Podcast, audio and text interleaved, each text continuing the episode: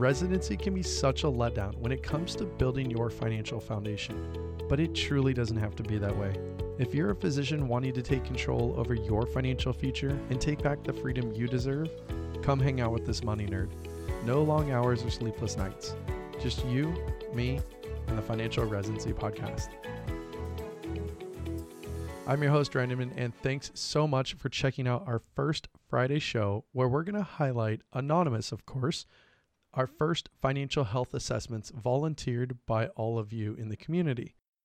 A couple of weeks ago, I called for submissions for financial data from the community who wanted free on air insights from a financial professional. Well, professionals. I have Kayse Kress, my partner from my fee only financial planning practice, Physician Wealth Services, on with me to discuss the information that we received. And I'll be honest, we didn't realize how incredible the turnout would be for responses. We got so many great responses, and honestly, we can't wait to go through them for you guys. If you'd like to be featured on the show, please go to financialresidency.com slash form, follow the instructions by filling out the form, and leaving us a voicemail. We'd love to have you be part of the show. When you listen, please remember this extremely important disclaimer. While we try our hardest to respond with as much information as we possibly can, there's a chance that we might have missed something or failed to address something that would be critical to your financial success. And even more important, the information discussed by Kayse and I should be taken generically. This doesn't replace getting real financial advice or a real in depth financial plan from a fee only professional. Where we only get to see a snapshot of the information. So please think of this as entertainment purposes only not real financial advice to your situation. If you have specific questions regarding anything we've discussed on the show, reach out to me directly at ryan at financialresidency.com or book a free introductory call with us at physicianwealthservices.com.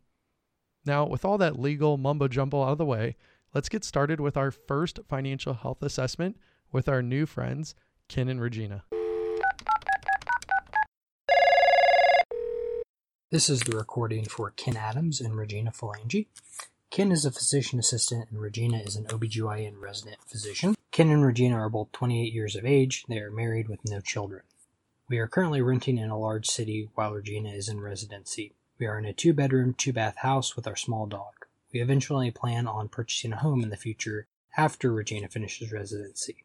Our type 5 goals including being net positive. Regina looks forward to the day when she does not have debt Number two is purchasing a home. Number three, starting a family. Number four, being financially stable with a good retirement plan set up. And number five is having long term financial security, not having to worry about living paycheck to paycheck. Our annual income is Ken making around $120,000 annually and Regina making around $56,500 annually, both of these before taxes. A breakdown of our expenses monthly include rent being $2,600 monthly, car insurance being $260 monthly, Ken's car payment, which is $630 monthly, Regina's car payment, which is $420 monthly. However, we are trying to sell this vehicle currently. Internet and electric bills, which are around $50 a piece monthly. Gas, which is around $70 per month. Credit card bills, which are around $2,000 monthly. Regina's student loan, which is around $540 monthly. Ken's student loan, which is around $110 monthly and entertainment, which is around $30 monthly. Flexible expenses include Amazon, online purchases, and food primarily. However, a lot of these purchases are made with credit cards as well. We currently save around 600 to $800 per month. Ken's investments are currently in a Roth IRA, which has $14,532.15 invested in Amerifunds, with 50% of this being in the 2050 target retirement date and the other 50% being in the 2055 target retirement date. Ken is contributing $5,500 yearly into the Roth and a pre-tax contribution of 3.5%, which together this equals around 10.37% of each total paycheck.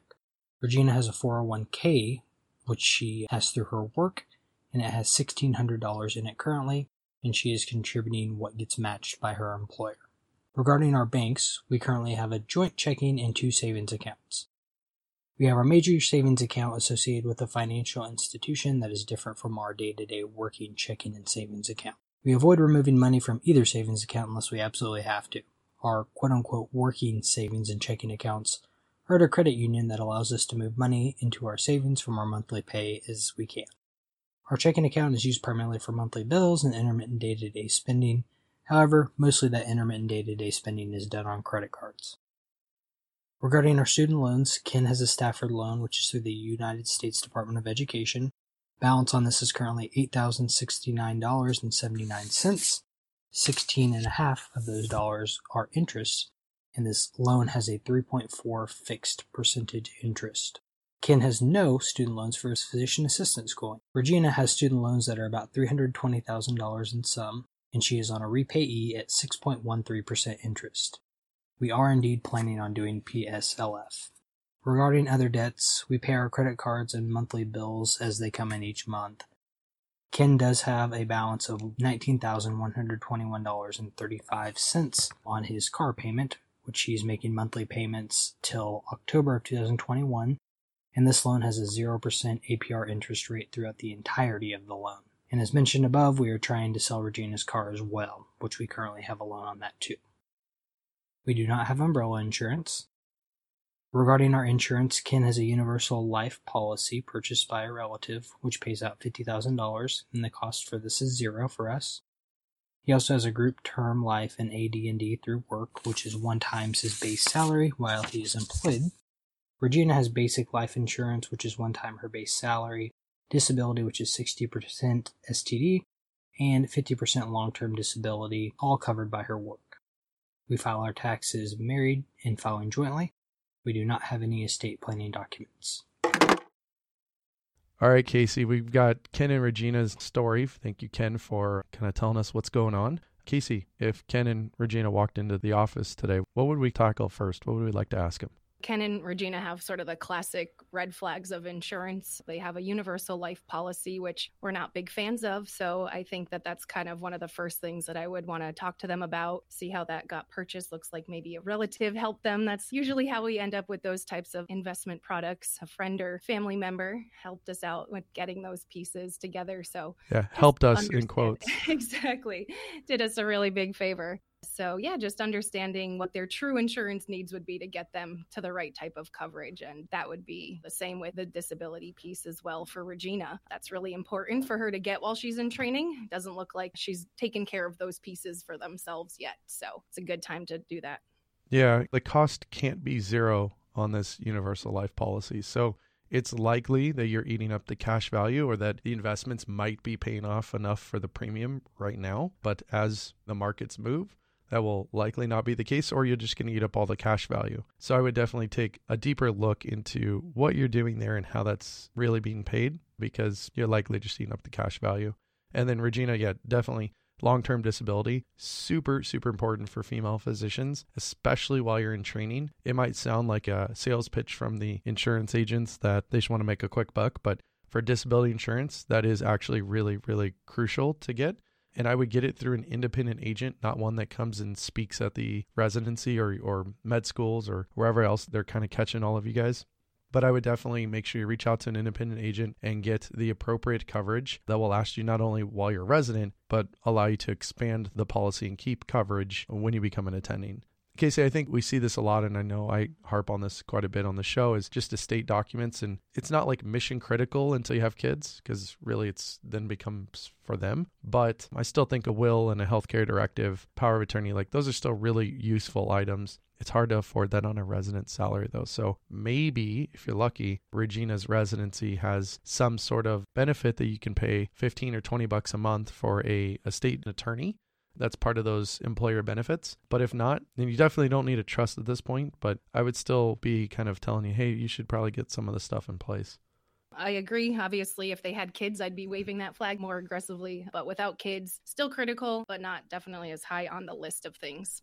And while I guess we're sitting here kind of harping on insurance, we should probably talk about the car insurance. It seems to me that you're paying quite a bit for car coverage. You told us that it was about $260 a month. That is quite a bit And I think I've said the story a couple times where we moved and I repriced out Geico, not to sound like the 15% or more I'll save you, but I saved like 55%, something crazy. So I would definitely price it out. Unfortunately, the insurance companies do not value loyalty. Neither do the banks, to be honest. So I would get that priced out pretty quickly. It could save you maybe half that.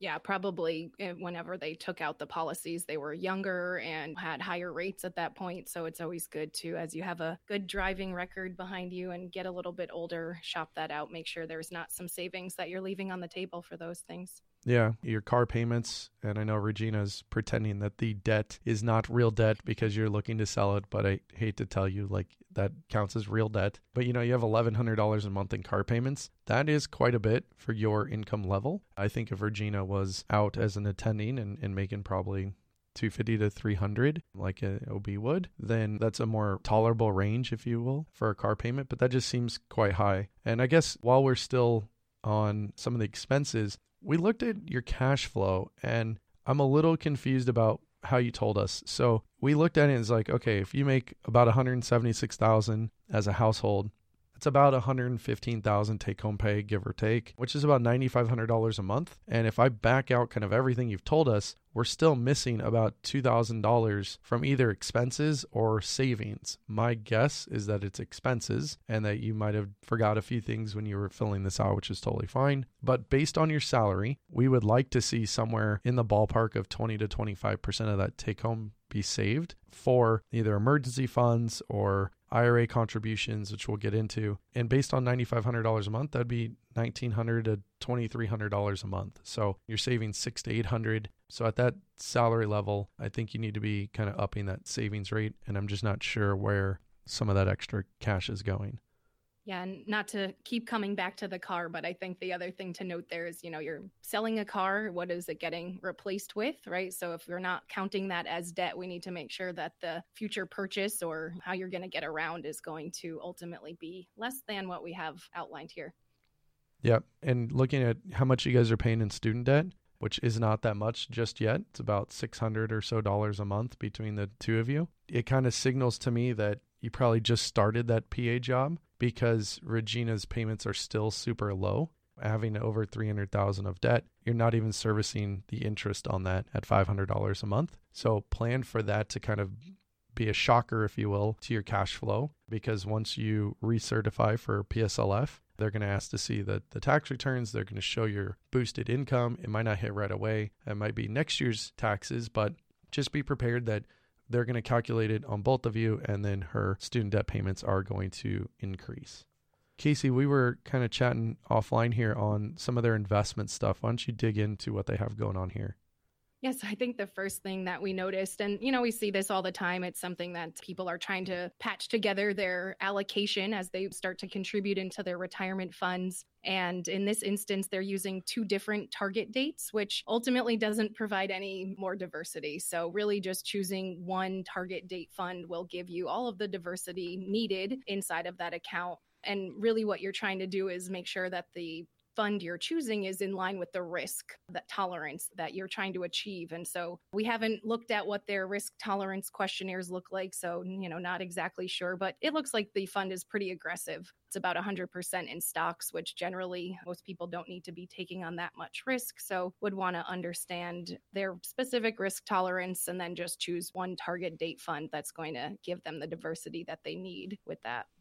Yeah there's Looks no like there's there's no reason to be in two target date funds. And I would look at because Amerifunds aren't always maybe the best funds. So I would definitely look at all the investment options and just make sure that the expense ratio that you're paying isn't kind of an absurd 1% plus an expense ratio for some target date fund. You might actually be better off buying something else that's in that retirement plan. And kind of speaking on retirement plans, you told us that you're contributing $5,500 into the Roth and pre tax contribution of 3.5%, totaling about 10.3% total per paycheck. And I feel like we might be mixing two terms. We might be mixing a 401k and an IRA because a IRA, you're allowed for last year, 2018, to put in $5,500 a year. It sounds like you're putting this in through your work plan, which had a contribution limit of 18,500 and separate of work could have been at Vanguard, TD Ameritrade, Fidelity, anywhere like not related to work,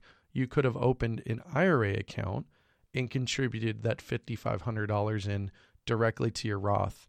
And it's likely because you just started the job and you wouldn't be subject to those limits. So I would definitely want to make sure that you are using the correct terminology and that you probably have a lot more room in your retirement accounts to keep contributing. And that's where I'd like to see a lot of that savings go to actually fund your IRAs and your 401ks. And Regina's got a 401k and it's a Roth 401k. Granted, there's not much in it yet, but because she's going for PSLF, you guys want to be lowering your income as much as possible to keep those payments like super low. It won't service the debt level. It won't even cover the interest. And so your balance will continue to grow until forgiveness happens.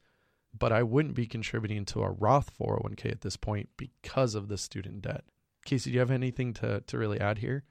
Yeah, so she outlined, you know, that she's contributing up to what gets matched. So I don't want to not credit her for that. I think that mindset or that, you know, sort of concept is absolutely what we would recommend. So the contributions themselves, keep those going, just flip it from that Roth over to the traditional so that you get the tax savings and the benefit of a reduced loan payment if you're going for PSLF that will benefit you substantially. So kudos to getting the match, but just flip around where you're actually putting the money. Yeah, it's weird. Like there's normal planning and then there's PSLF planning. And PSLF planning, we really need to lower your income as much as we possibly can, maxing out those tax advantaged accounts because it has that domino effect of, well, if I didn't do this, my payments, let's say maybe are a thousand bucks. But if I did this, maybe it lowers my income and payments are, I don't know, 800 bucks. That extra savings really adds up over the length of the term of the loan because you've got to have 120 qualified payments. So you want to make sure that you're not paying more into the student debt than you absolutely need to. I think the last little piece here, Kayse, that I kind of want to jump into is the banking structure. And I'm a fan of having everything at one bank if possible. I wish I could have all of our business stuff at my same bank. We have business for Physician Wealth Services at Chase because Ally doesn't have business banking. But if it was up to me and Ally did have it, I would have everything in Ally just to make this really simple but it looks like you have a joint checking and some savings accounts, and the savings accounts are at a different institution. And that's likely because it's a high yield savings account and your credit union won't have that. But I'm a huge fan of simplicity in banking. And so I would say you have one joint checking, and I'd have multiple savings accounts one for whether it's travel or a new car or definitely an emergency fund but I would start breaking out all your savings goals with each individual account and labeling them. But I wouldn't have it at different banks if that was possible.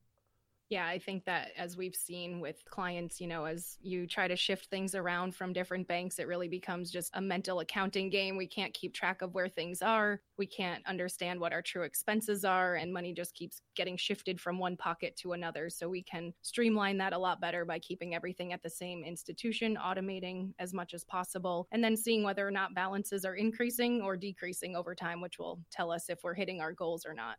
Mm-hmm. And as I kind of do our like final look over on your guys' stuff here, you definitely need umbrella coverage. Make sure you have adequate car insurance. They're going to force you just to get umbrella to have good in car insurance, but that's something where most people decide to go cheap. You know, it's fine searching for the best deal. You guys are paying a lot of money, so I'm hoping that you have really good coverage. But I think you can lower the amount that you're paying while probably increasing coverage. And I would definitely go and get an umbrella policy as well. Kayse, is there anything you'd like to add to our friends, Ken and Regina? Yeah, I think they've done a good job overall at not getting themselves into consumer credit card debt. And they really need to now just focus on their savings aspect and really getting some automation set up so that they can put that into place for the long term. Yeah. And as Regina sells her car that apparently refuses to count as debt, you're going to have to take more debt likely to get the next car. Just make sure it's not too expensive. No Teslas yet. Thanks, guys, for calling in and doing this. If you would like a financial health assessment done on air, Kayse and I are more than happy to do this. I cannot believe still how many people called in and gave all their information. Obviously, it's anonymous, of course. These two individuals are not named Ken and Regina, which is from Friends, Kayse reminded me. I loved if, that, by the way. Yeah, it's super fun. But if you would like a financial health assessment done on air, we are happy to do them in this short Friday show. And you can go to financialresidency.com slash form, F-O-R-M. That's financialresidency.com slash form and fill out all the info follow all the instructions. Make sure to leave us a voicemail because we're prioritizing all the ones that leave us voicemails. And we'd love to do one on air. We've got quite a few to get through, but if you'd like to jump in on the list, we're just doing them in queue of who actually submits it first. We'd love to do one for you. Have a great week. Until next time, cheers.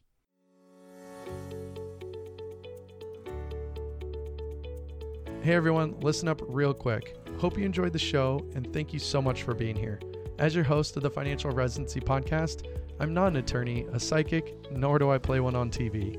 I'm glad you came here to learn and get excited about your finances. There's no purchase necessary to win, but you do need to know that your money decisions should be talked through with someone knowledgeable about your situation, and that person isn't me. Unless you're already a client, then that's a totally different story. So consult an attorney, CPA, or heck, reach out to me, a fee only financial planner, to help you get on your feet the right way.